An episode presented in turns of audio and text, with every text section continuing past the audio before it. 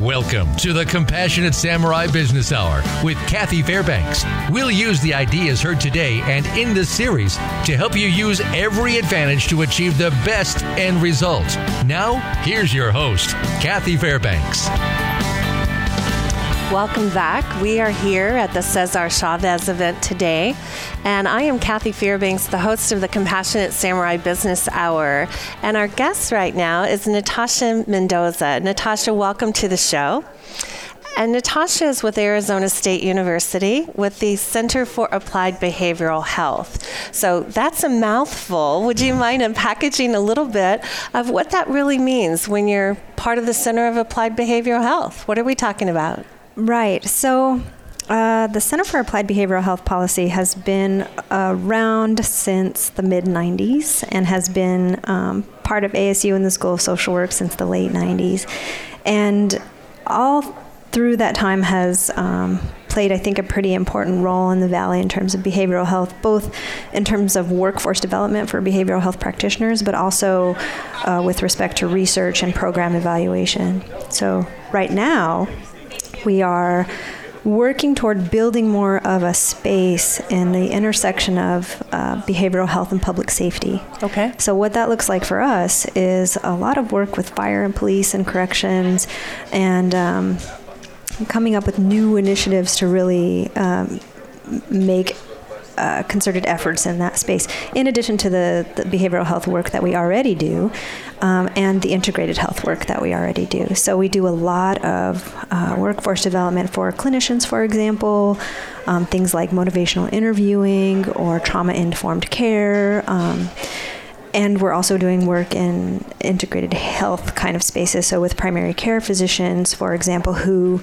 are requiring more education for medication assisted treatment. Okay. Well, let's talk about the new initiative working with the police and the fire. How would that work in terms of integration? How does that get off the ground in terms of going from meetings into the community? What would that look like? I'm so glad that you asked. Okay. We're really excited about it. Um, so, we just in February launched our first inaugural, inaugural uh, Winter Institute for Public Safety and Behavioral Health. And with that, we pulled in um, almost 300 behavioral health, uh, but primarily public safety, police, and fire and corrections from um, mostly in the Valley to discuss what what is at that intersection because there's a couple different ways you could look at it. You can look at um, the behavioral health that occurs when a first responder, for example, comes into contact with a community member, or you can um, consider it from the perspective of the first re- responder, her himself, where um, they're dealing with a lot in terms of um, compassion fatigue and um, secondary trauma. And um, their uh, suicide rates right now for fire, for example, are something like eight times what the general population is. It's really um, it's an important space to work in. There's not a ton of work happening in that space, so we're creating the conversation with our Winter Institute. We hope that that is the first of many. Mm-hmm. Um, moving forward, our research in the area looks looks like this. we we have a study right now where we're trying to figure out what can happen in the three to five minutes that a first responder comes into contact with somebody who's just overdosed um, from an, uh, an opioid overdose and we don't know exactly what that can look like. But as behavioral health practitioners, we know that there are a lot of really useful um, evidence based brief interventions that can happen from a behavioral health standpoint. Can any of those things be deployed in that three to five minutes to um, for example, introduce certain harm reduction interventions or uh, to maybe to motivate somebody to seek treatment.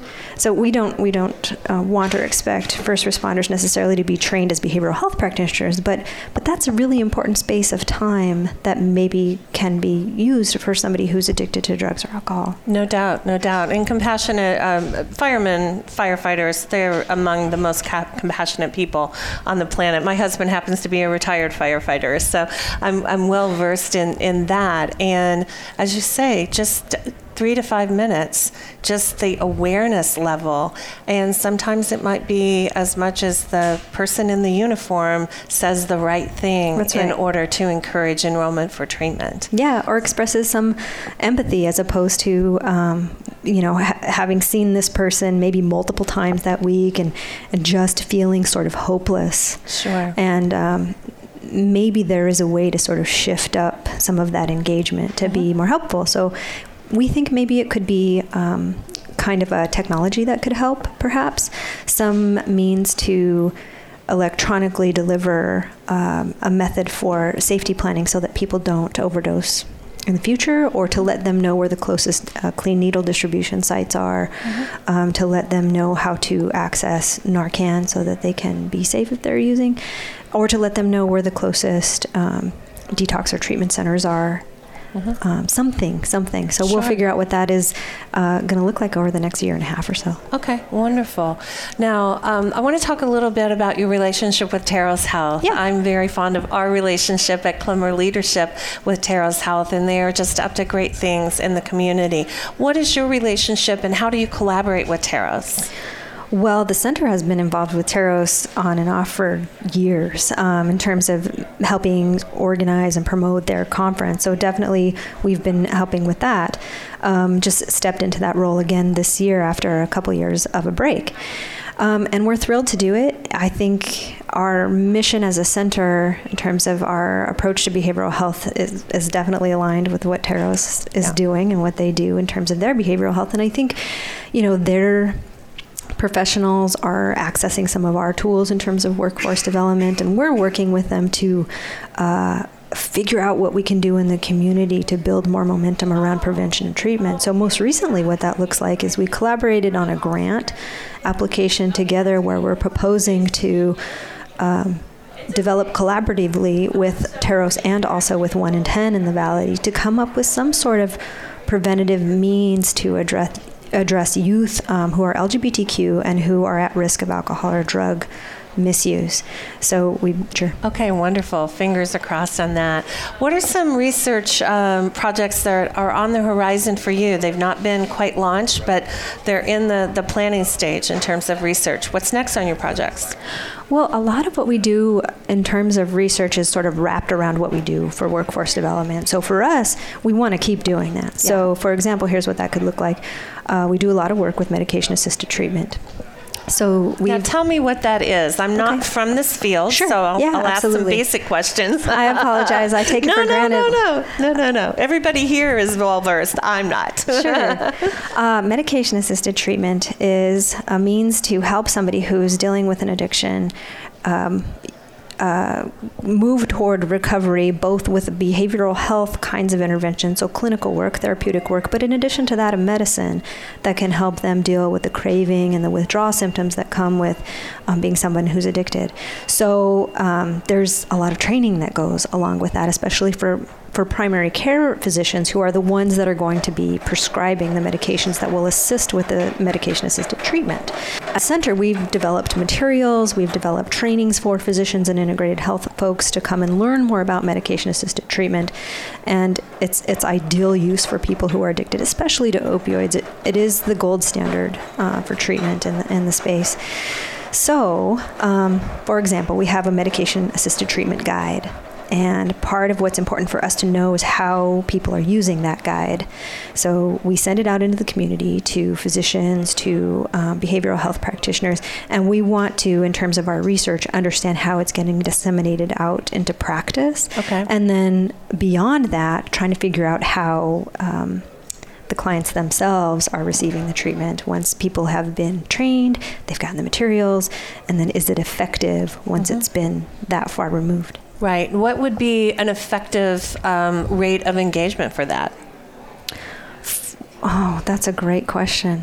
you know, actually, we don't even have a benchmark for what that could be right now. We're just now going along the sort of sh- what do I want to say? This sort of shift towards disseminating implementation science. Mm-hmm. So, figuring out what our benchmarks are for dissemination it's kind of on the horizon in terms of what we're doing as a research center. Well, and it makes sense because this crisis, it's it's still relatively new and growing in terms of the opi- opioid crisis. And I know they're going to be speaking uh, of that right. today yeah. um, quite a bit. And so um, I'll be anxious to hear the results that, that you get from this particular initiative.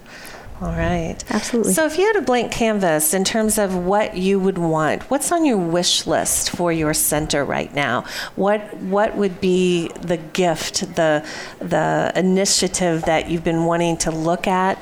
Um, maybe let's let's go out to 2020, 2021. Mm-hmm. What would you want that blank canvas to be painted up today?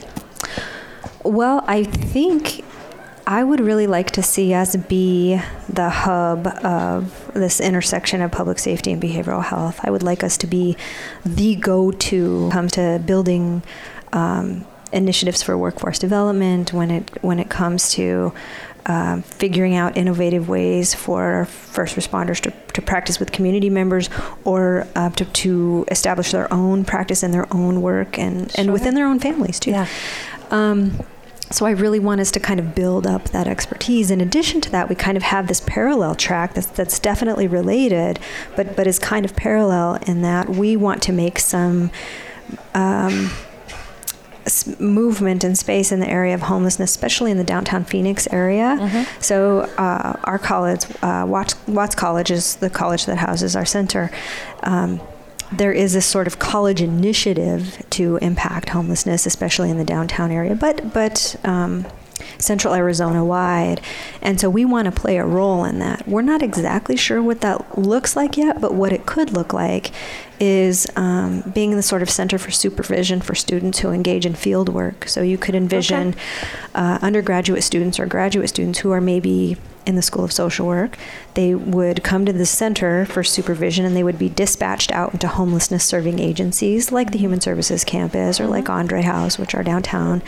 Um, and then we would help them figure out their learning contracts, figure out um, how they can move toward becoming behavioral health professionals in that kind of practice space uh, with agencies that are working toward um, ending homelessness. Yeah, fantastic. Boy, that would be huge, mm-hmm. uh, especially here with the weather that you have. Um, understood. One of the things I'm really touched by is how much we're in alignment with Klemmer leadership. Um, we just were awarded a wonderful contract with the Honolulu Police Department and training them on the leadership of community policing. Yeah. And so that community policing, uh, it's not that we're experts in law enforcement, but Klemmer is experts in the human behavior, that community outreach. And so we're excited to have an opportunity to train 100 officers that will be going out, the feet on the ground, and making a difference within the community. And as you say, looking for those things to prevent something bad from happening. Might it be an overdose or uh, domestic violence, whatever that might look like. Uh, so, being in partnership with them is a fantastic opportunity that we look forward to rolling out. I think October is when we're doing that. That's great. Yeah, yeah. exactly. What else would you like to share? One of the questions I do have is funding. How are you funded? And um, is it multi disciplines or one particular grant that you work off of? How are you funded? No, um, we have a staff of about. Um, 25 full-time staff and, and students together and we all um, kind of work along these three pillars of uh, workforce development, community engagement, and research. And so our our funding comes from all kinds of different spaces. Uh, right now, for example, we're doing work um, with the opioid response. A lot of that money comes from our state government, um, sort of funneled through uh, the feds to our state government and then down okay. to us. And then um, we have foundation funding for some of our student work that happens okay. in our, our community collaborative, which is um, a space where students work with the residents of the building that we're in, which is a, a Westward Ho. It's a it's a historical building in downtown Phoenix that houses um, 300 seniors or people who are diversely abled, and they work with the students. So in that space, that's foundation funded. Mm-hmm. Um, we have some funding from some federal grants and um, yeah, most so all over. Yeah, we're yeah. All yeah. right, fantastic. How can one? How can a listener get a hold of you if they want to engage with you regarding research or something of that nature? How would they reach you?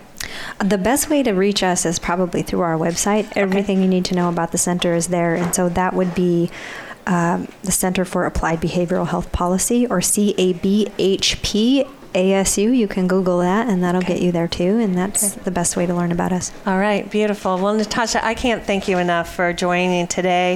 It was great learning about what you do, the difference that you make in the Maricopa uh, and all of Arizona communities. So thank you again. Really appreciate your time. Thank you so much, Kathy. My pleasure.